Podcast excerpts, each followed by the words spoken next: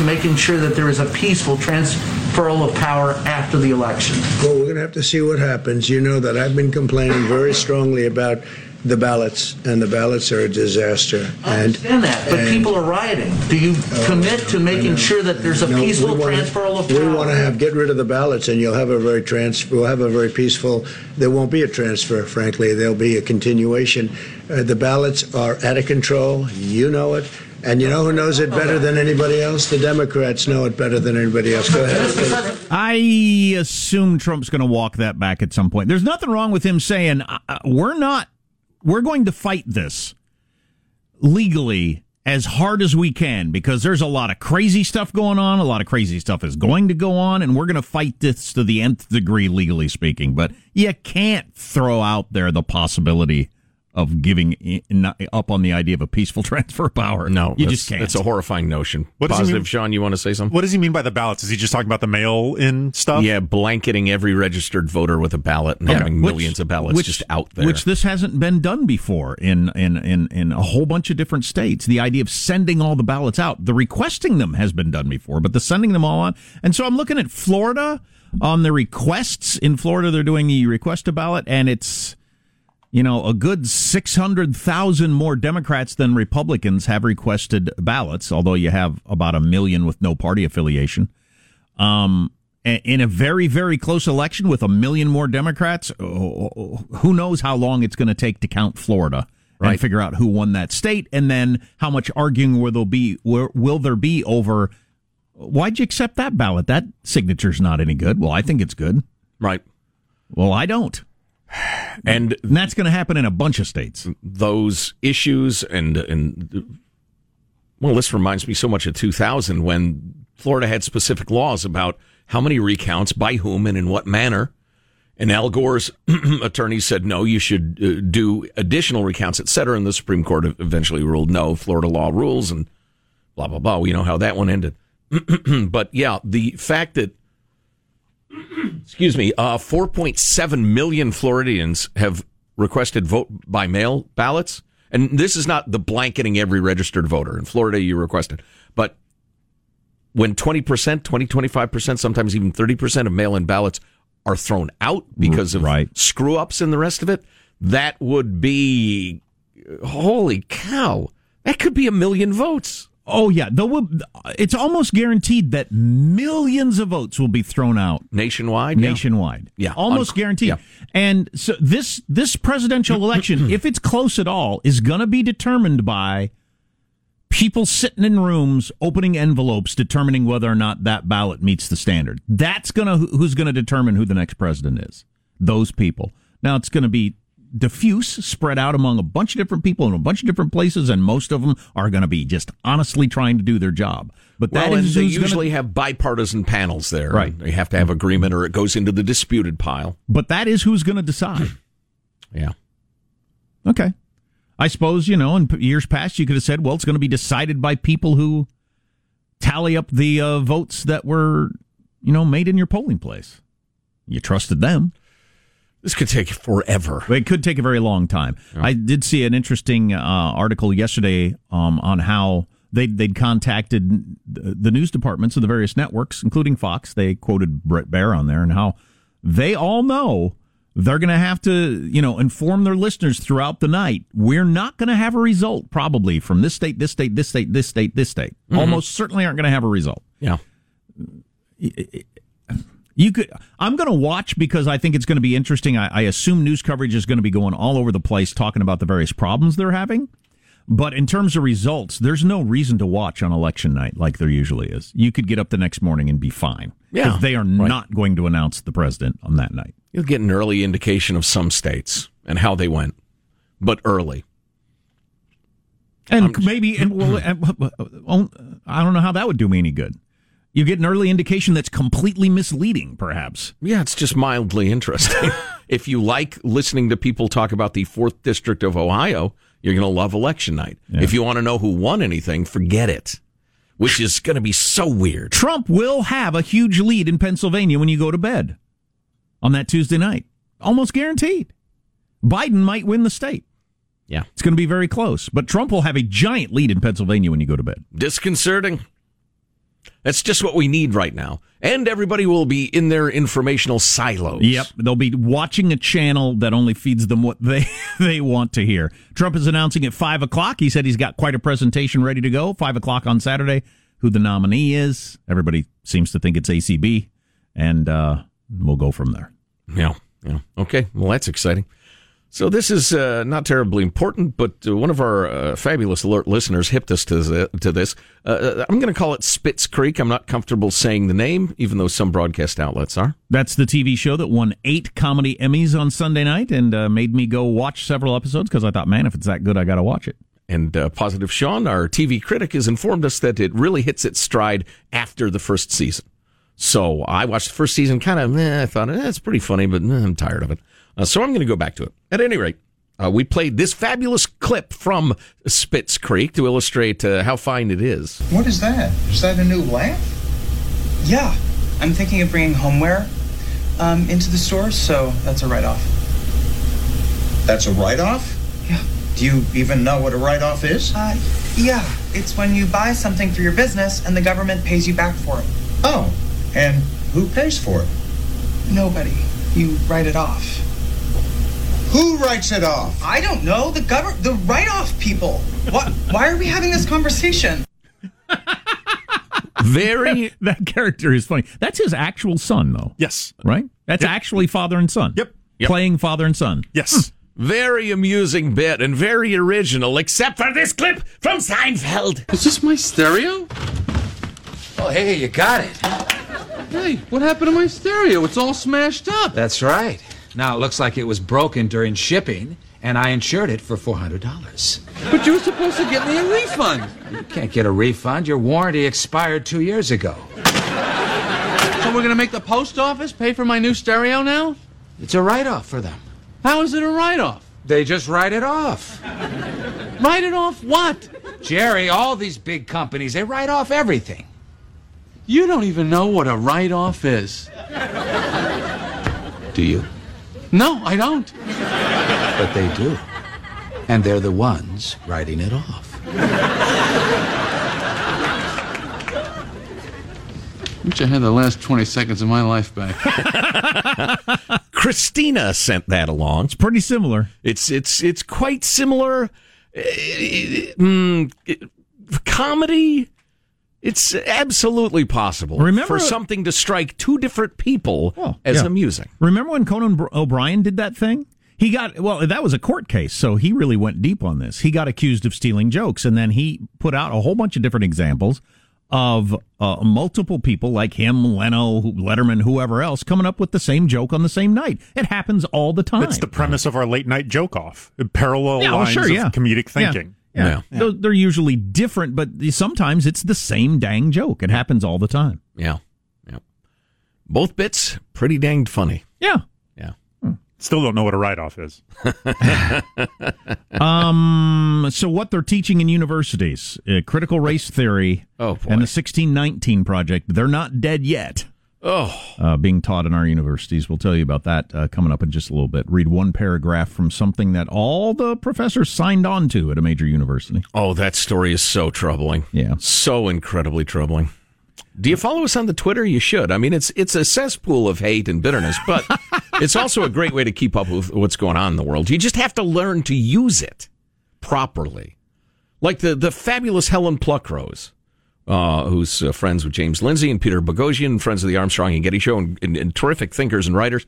Um, she tweeted the other day something to the effect of she had to stop, she was going to stop, the rest of it Yeah, she's tapped out. and and I I tweeted at her and and she subsequently replied and and appreciated. I said, look, don't read comments. Use it as a plat, uh, platform to express your views. Don't get hooked by nuts. Only a fool argues with fools. You sent her a comment. Oh yeah, actually, not read the I said, comment. I said, actually, it's an excellent uh, observation, Sean. Uh, literally, I, I tweeted at her, "Don't read comments." He commented in parentheses. You got to have a. I don't have it. You have to have a certain uh, mindset and ability to to argue with everybody. Um, I I just I do I don't do it. I can't do it. I won't do it. Uh, but you, but you also have to remember that at least I don't know what percentage, but a chunk of the people you're arguing with, they're they're just being that way to make you mad. Right. They don't even believe what they're saying. Right, exactly. Maybe it's I've been doing this long enough, and you know, back in the day, we'd have callers who were just obnoxious, and there was no getting through to them. There was no trading ideas. They were just obnoxious. So you hang up.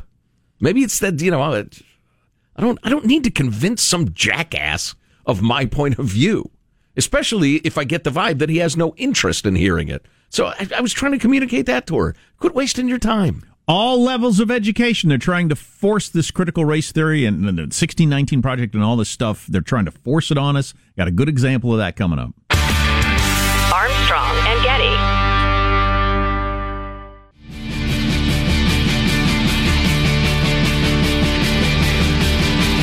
The Armstrong and Getty Show.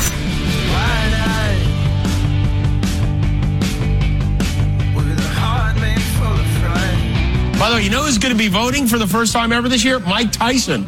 Mike Tyson tweeted yesterday that he, he's proud he will finally cast a vote in this election. And I think that's great. If for no other reason than I want to hear Mike Tyson say the words participating in a democracy. Oh, wow. That's just uh, Wow. attacking a man's speech impediment. That's that's weak. Yeah, that is. That is That's weak. not cool. Breaking- Says a couple of guys who watched an old man poop his pants a few minutes ago Wow. on a video. Wow. I just, you didn't have to put it like that. Uh, breaking news. It's not donkey worthy, but uh, the headline Crowds boo Donald and Melania Trump at the Supreme Court as they pay their respects to Ruth Bader oh, my God.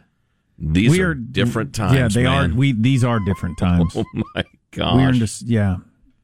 This is, it's coming apart. Honor her wish, the crowd yelled. Honor You're an idiot. Wish. You're an idiot. Is a perfectly good response to that. Shut You're up, idiot. moron. Oh my god. Come on. What a Ah. We're coming apart and I don't know what could even possibly be done to stop that from happening. Anyway, more on that later. Well, this is part of it now. yeah, no kidding. Critical race theory, uh, we, we've talked about it a lot. If you don't know what it is by now, I don't know. We're, we're, we're reading a book about it for our little book club that we're going to discuss at some point. I'm obsessed with it. I just think it's a fascinating thing going on in America right now.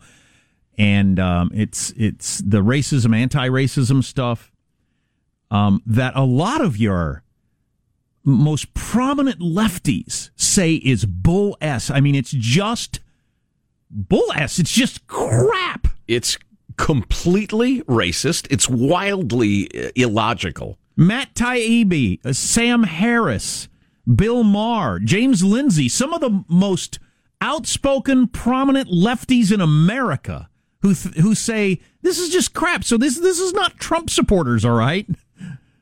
Because it is crap. And uh, um, a Joe Getty of the Armstrong and Getty radio show tweeted out yesterday. An American university letting its students know loud and clear that there's only one correct way to think. God help the student or teacher who dares to speak the truth. That's some good writing. I'm glad I did it. Retweeting James Lindsay, who said, University of Kentucky wants us to know they're all in on anti racism, presumably based on critical race theory. This was signed by all its deans. Here's the paragraph from a long letter that they signed. Is University of Kentucky? Uh, yeah.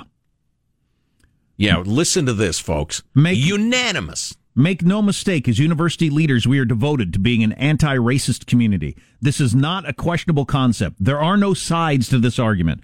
There is not a neutral position or room for intellectual debate. There are only two choices anti racism or racism. We are clear as to where we stand, underlined. That whole game, of course, is if you just say, you know, I'm not, uh, I'm not a racist. I don't even see color. I treat everybody the same. You are a racist because you're not officially anti-racist. What's anti-racist? We'll tell you when we feel like it. Right. and we'll make the rules and then you'll do that and then we'll change the rules and tell you to do something else. We got a note from uh, a listener who has to show up for mandatory training in anti racism. And the required reading is How to Be an Anti Racist by Ibram X. Kendi, who is a crackpot of the first degree. He tweeted uh, the other day, the law is lawless and it has been ever since the law replaced the master. I mean, he sees absolutely everything through the lens of race and slavery, ignoring the fact that there have been laws and law enforcement and traditions and taboos in every society going back to prehistory. The idea that the law has replaced the master. Well, see, the, the idea is they seize power and institute a new Marxist reality. And anything that resists them, if you defend anything that they say is counter revolutionary, you are a racist. The only way to be anti racist is to agree with every single thing Ibram X. Kendi says or get on your knees and beg for forgiveness. So uh, the whole anti-racist movement isn't specifically critical race theory. It came out of that. Um, I don't know that Kimberly Crenshaw is involved in that, but she is the inventor of critical race theory. And um, James Lindsay throws around her name like it's an epithet. Um, and so I turn on MSNBC last night, and who are they talking to to discuss the Breonna Taylor ruling that came out yesterday and the, the unrest in the streets and everything like that? But Kimberly Crenshaw, that's their go to correspondent for the story, the inventor of critical race theory. Wow. And, and her whack job theories that this is just a racist country shot through top to bottom, always has been, always will be. There's nothing you can do about it. White people are born racist, et cetera, et cetera. That's your go to on MSNBC for some coverage of what's going on in a court case. Wow. Woo-wee. Wow. That is out there. It's like going to Elijah Muhammad, you know, and it's just.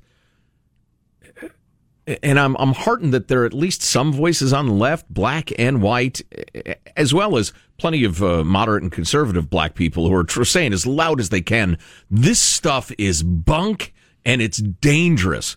But the white guilt crowd on the cable news, I mean, they've embraced it completely. I don't Partly think because they want to hang on to their jobs. I don't think they understand it. I think that's true too. They don't know what they're doing. Yeah, yeah, they right. Yeah, they're just parroting the talking points. Supreme Court and Obamacare coming up. Armstrong and Getty.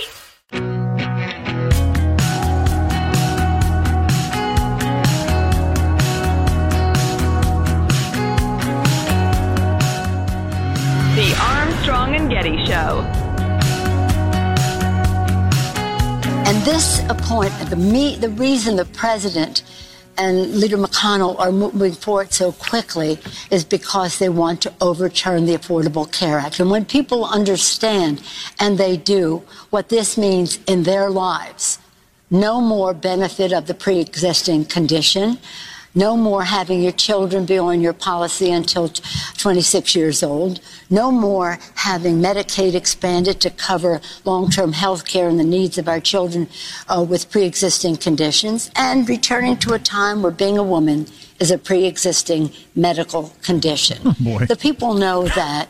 And that's why the Republicans are rushing. They want to get it done so they can overturn the Affordable Care Act. So the very Was that when Jerry Nadler pooped himself? Oh, geez. Right then? The very smart and crafty Nancy Pelosi uh, clearly decided on the Sunday shows and sense that the way to handle this Supreme Court thing is we can't we can't stop them, but we just got to make it, uh, people scared of uh, uh, Republicans uh, not, not uh, having the Senate because with the with the Supreme Court and the Senate they are going to destroy Obamacare. That's what the Supreme Court is going to do. And then so then I was listening to one of my favorite right leaning but fair podcasts, and they said, no, that's way, way overstated. And I thought, I have no idea what's up for discussion, but I know somebody who does know. Indeed, that would be Craig Gottwals, Craig the healthcare guru, uh, formerly known as Craig the Obamacare lawyer, attorney, law benefit consultant, and uh, the uh, the keeper of the Benefit Revolution uh, website, etc. Craig, how are you, sir?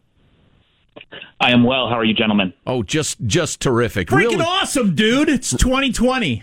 You're really 2020, man. really Yeah. enjoying the news cycle, feeling close to our fellow Americans. It's just smooth sailing. Everything's going great. Anyway, um, so uh, what uh, what is your take on this upcoming decision? How's it being misreported? What what's the reality here? Well, this thing has been potentially the most misreported story on uh, on the Affordable Care Act or, or Obamacare, whatever you want to call it, because um, we we really have not had an individual mandate ever. Uh, going way back to the beginning of Obamacare, they put an individual mandate in. The logic was you need to have an individual mandate because you got to have the healthy people buying in as well as the sick people so that you balance out premium and insurance works as it's intended and we don't end up with what they labeled a death spiral, right? So that's how insurance works. But if you'll remember all the way back into the into the early 20 teens, immediately once Democrats passed this law, they realized, whoa, whoa, it is not politically popular for us to be fining our constituents who cannot afford health care. So at, at peak lunacy, at peak insanity in Obamacare, they had administratively, not through the legislature, but through bureaucrats in D.C., they had created 32 different exemptions to the individual mandate. And it was wonderful things like things that said, if you've received a PG&E shutoff notice in the last six months, you don't have to buy Obamacare. If you had a death in your family last year, you don't have to buy Obamacare. Whoa. And our very favorite one, our very favorite one was, if you feel, yeah, that's right, feel that the exchange plans are more expensive than what you have available to you otherwise, then you don't have to buy Obamacare. I don't think the feel word like Jeff feel. I don't. I don't think here. the word "feel" should be in any government statute of any kind. And so eventually, uh, to to skip ahead a little bit, the individual mandate only applied to two percent of people, right? That's right. 98% of, of Americans were able to pass the very, very low IQ test that said, oh my gosh, all I got to do, all I got to do is pretend I tried to buy Obamacare and the website was down and boom, I'm exempted. So yeah, Okay. less than 2% of Americans ever paid this fine. So the reason this is significant is because Yeah. Judge Roberts cast the deciding vote, saying Obamacare in the original review was legal because the uh, the penalties for not buying it in the individual mandate were a tax. And That's not correct. not a penalty, so it's okay that it came up in the the House. Was it um, that has to start all taxes? Uh, and it's it's a little legally complicated, but it's all about the individual mandate being a tax. Yeah, so in 2012, the Supreme Court looked at it, and and, and Judge Roberts, Supreme Court Justice Roberts, uh, decided that yeah, Obamacare can stand. So take one step beyond that. The the administration and the people that supported the law made the argument that oh, we have to have an individual mandate because without the individual mandate, the whole law crumbles. That was the Obama administration's argument. So it goes to the Supreme Court, five four decision with Judge Roberts saying, yep. The individual mandate is integral to the law, and we can save the individual mandate as a tax. All right. So then immediately after that, Democrats started looking at it, did what I said. They put all these exemptions, and the individual mandate never actually compelled anybody to buy anything. So fast forward all the way to 2017, 2018, where we passed a law. Congress, President Trump signed it. Congress passed it. It was the tax cuts law that said, you know what, the individual mandate's really a joke. We're going to reduce the tax of the individual. We're going to keep the individual mandate in there. That's fine for, for legal reasons. But we're going to reduce the penalty of the individual mandate to zero dollars. And everybody agreed to it, Democrats and Republicans. It was a bipartisan passage. All right. But then some very, very creative, very creative conservatives who really hate Obamacare and want it gone started bringing cases. In fact, there's a, a dozen or more states that brought this case. The most popular one is Texas versus Azar, Azar being the Secretary of HHS. We've spoken to him. He's a close, dear friend of ours. Go on. He's a, he's a good friend of the show. Yes. 18 states in total, actually, with Texas saying, okay, look, you, you, you argued in 2012 that the individual mandate was necessary. Otherwise, the law crumbles. And we've all agreed now that the individual mandate is zero. So, therefore, it is no longer a tax by law. There is no authority for this thing, and the law must fail. Federal court agreed. Appellate court agreed on November 10th. Our new Supreme Court, with eight or nine people on it, whoever knows, uh, will hear this case. So you can't have a tax of zero and still call it a tax. Therefore, the entire uh, act is no longer coherent or whatever, and it goes away then.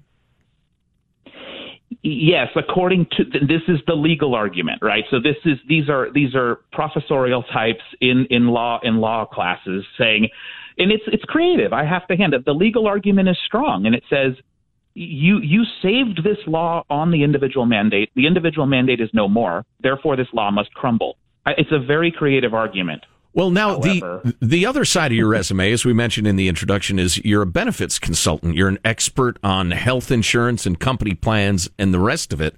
Uh, if indeed the Supreme Court agrees with that legal reasoning, uh, the next day, uh, are the exchanges closed and nobody has health insurance and Nancy Pelosi's right? And your pre-existing 25 year old is on their own. Right, exactly. What, Yeah, what, no- do you, what do you suppose would happen? No, no way, no way under the sun that happens. Why not? Uh, let me jump ahead to the punchline, which I think will surprise you guys, and then we can work backwards. Obamacare is here to stay. At least that which is left of Obamacare. Obamacare is so dramatically changed from what they were talking about passing in 2009. These these these this thing is completely different. It's it's way more um, insurer and public friendly at this point. That it's going to stay. You're going to have kids on the plan until they're 26. You're going to have exchanges. You're probably never going to have an individual mandate again, which is great because that's what most conservatives and libertarians objected to was the government compelling them to buy something they didn't want. But then how does it get So paid for? That was the that was the part that paid for the whole thing. Oh, Jack, that's cute. You're so antiquated that you worry about our federal Okay, government boomer. paying for things. Yeah, okay, boomer. Um, so, Jack, let's let's just play with some numbers here. And, and again, people are going to be like, Craig's changed his tune. Well, I've changed my tune because a few things have happened in 2020, right? Um, Obamacare was originally scheduled to cost under a trillion dollars. It's now going to cost two trillion because because of all these changes, because they're not going to pay for the individual mandate. It's going to be two trillion. Soon it'll be three trillion, right? It's going to grow. However, the alternative that 85, I just sent you guys the poll last night, 85% of the Democratic Party, of, of people that identify as Democrats, support Medicare for all. That costs $32 trillion over 10 years. so at this point, in the new world order of we don't pay for anything, we're running our, our, our debt up to 30 trillion rapidly. I think the best thing that fiscal conservatives can do is hold on for dear life and embrace Obamacare because what's coming after Obamacare is going to be devastating to our economy. Wow, that is some uh, some that's some realpolitik right there. Well, bless my suspenders. That This is, is that some is reality. something. See, Oh, because boy. you you told us well, you told us years ago that we were ten years out from single payer health care. It was just going to happen. Uh, I don't know how close you think Yep. we are now. 20, 2028, I think it happens by then. Wow. Yeah. Wow. And, and again, this is this is not rooting interest. This is just me watching Sure. the zeitgeist of our country, watching how we print money, watching how we spend, watching how neither of our bilateral choices, you say, Jack, give a rip about fiscal fiscal. uh, No, prudence that that's dead as a concept. And uh, you know, I want the truth. the the core The core of conservatism is recognizing what is. If this is what is, it's what is. I mean, whether you like it or not. Um, Uh, what are the chances anybody loses protection for pre-existing conditions? less than a five percent chance. So You- you just not- vanishingly it's- small. We've we've yeah we've we've handed out those goodies. We've handed out protections on pre-existing kids on the plan until they're 26, exchanges with taxpayer dollars available to assist you in buying those plans. Right. We've handed out those good. We've handed out the expansion of Medicaid. Right.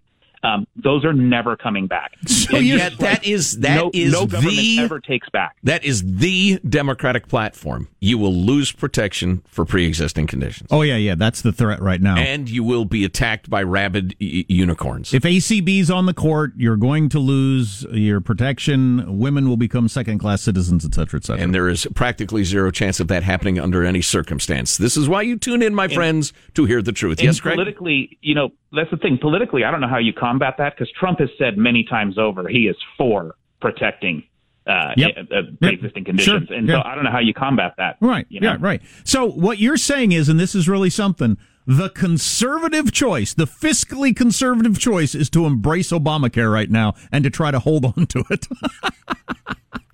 That's Yeah, unbelievable. I, I, I, I really do. I really do think that's our best bet at this point because we can we can patch up Obamacare and limp along here. Now, the one piece of Obamacare that that uh, if Trump is reelected and we get a conservative uh, Congress, the one piece of Obamacare that still needs to change that would be great for liberty is re- eliminate the employer mandate. Because right now we have we still have an employer mandate where you know all employers with more than 50 employees have to hmm. buy insurance. It's yada yada yada. Get rid of that. And then this thing is no more than a, a, a high risk pool for 10 million people. That's the other thing i want to i want to throw it out there guys. When we passed Obamacare, we had 30 to 40 million uninsured in America. Okay, mm-hmm. today we have 28 million uninsured in America. Wow, all this, all do a this, whole lot. all this for hardly moving the needle at all. The the cost, the political capital, the rallies, the fights, the rhetoric, all of this for really not moving the needle at all on the supposed goal of the damn thing. Oh, for the love of heaven. So we will ha- have a link at armstrongandgetty.com to uh, Craig's recent writings on this stuff. It's absolutely terrific. Uh, Craig Gottwals, Craig the healthcare guru, attorney, law benefits consultant. When are we going bass fishing, man? Hey, you know what? The uh, the boat's in the shop. I get it back tomorrow, so Okay. let's go. All right, let's I'm talk. ready. uh, Craig, thanks a million. Nice All right. job.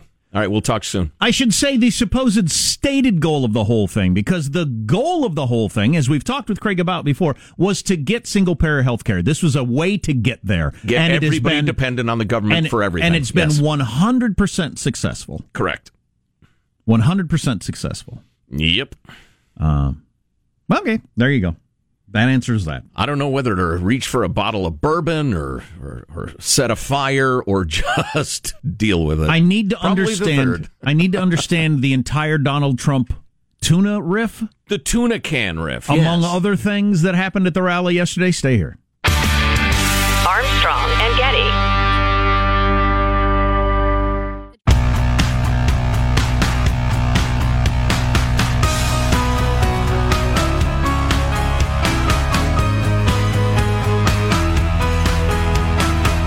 The Armstrong and Getty Show.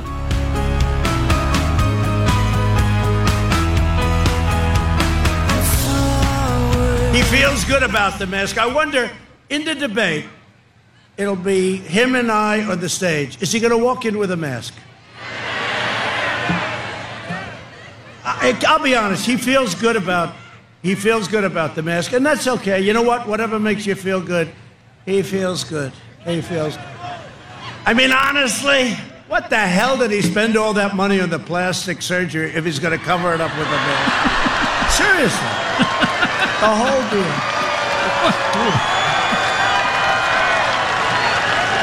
No, I think he'll come in with a mask. I don't know. You have no. I have no idea. Will the question is, will he leave it on during the debate? Because it's a little hard, and I'm all for masks when you need them. I'm. But when you're making a speech and the nearest person's like where you are, and you're on a stage all by yourself, and then he had a habit of taking it off, and it hangs down on his ear as he's speaking. He feels comf- it makes him feel comfortable. And you know, honestly, whatever makes you feel good is okay with me. but I'm going to wrap this chain around your head. Oh, no. Oh my God! Not more violence. Uh, why'd he get all that plastic surgery if he's going to cover it up with a mask? What now? Wow. Wow. The comedy stylings of political comedian Donald Trump. Five days from the debate, there's your first siloed conversation about uh, the debate from the get go. Because Trump's going to walk out with no mask and Biden's going to walk out with a mask, and it'll be off and running from there. Oh, irresponsible, blah, blah, blah. Setting an example, blah, Um, blah, blah. So, uh, coming up uh, next hour, got some interesting corona stuff, including this headline from the Washington Post. Coronavirus is not spreading in school with schools open. They've opened to schools. The feared coronavirus spike has not happened. And more on that. But if that turns out to be the case, then we shut down these schools really unnecessarily and should look back with shame for centuries for having done this. Wow. Um, but more on that later. Centuries? Uh, yeah, it's one of the weakest moments in American history where we let the government close the, stop educating our children and tell us we're not allowed to run our businesses. Right. Freaking Right. ridiculous. But Stay anyway. in your home. Shame. Exactly right. You tell her, Shame. sister. What? I like the flat affectation. But so Shame. I don't even know this Trump fish bit. I don't. I haven't heard this one. Have you heard it? Uh, no. Okay. Just a, just a little chunk of it, chunk style. Does it need tuna. any setup, or is it just it's Trump at the rally? Positive, Sean? Uh, I think he, he explains Okay. it. Okay. But you remember that beautiful day? It was 10 days late. You had these people from CNN and other places. Uh, these are friendly protests. It's a lovely thing to say. As, as he's getting rocks and cans of tuna fish, they go out and buy tuna fish and soup. You know that, right? Goya, I hope. Goya, he's great, isn't he? Good guy. They go out and buy Goya because they throw it. They throw it. It's the perfect weight tuna fish, they can really rip it, right? And that hits you. No, it's true. Bumblebee, brand tuna. And you can throw that soccer, you can put a curve on it, you can do whatever the hell you want. Yeah, He's talking about people throwing cans of tuna at police. Yeah, which is uh, Not funny. Yeah, it's, an It's an odd riff. It is. Um, but that is a thing, and they are like the perfect size and weight to really fling that thing, but be heavy enough to like really do some damage. Oh yeah, you could you could injure somebody terribly, change their life, maybe even kill them. Um, so I was watching the the protests when they got started there in Kentucky yesterday, and we need to talk more about that again. But did you see the U-Haul truck? Everybody's trying to nail down, you know, who rented the U-Haul, where did it come from? They started unloading the signs and the shields and stuff like that. What, how, how how does that get organized? That's just it's really interesting. Oh, it's uh, that's well known. It's just not well known in the media, and uh, and and nobody wants to talk about it on the alphabet networks or the big newspapers. It is a loosely affiliated uh, uh, organization. It's a disorganized uh, organization. Antifa and A similar like-minded people. It, thank you. Well done. Um, it includes many, many academics and uh, and professors and teachers. Somebody once told me that something like thirty percent of Antifa are teachers. Um, anyway, I don't know that that's true. Um, but they have a way of getting money around. Um, and and they have volunteers who make this stuff. They package it up, they put it in trucks, they deliver it to where they're going to have a riot. Uh, doesn't it seem odd to you that the Antifa types know where violence is going to break out, and they just happen to be there from Oregon or wherever else? It's uh, they need to figure out precisely who and through what means, but it's um, it's absolutely a criminal conspiracy. Joe can lay out what is true and what is not out of the Breonna Taylor story. Uh, if you don't know it, you should stay tuned for that. Sure. Armstrong and Getty.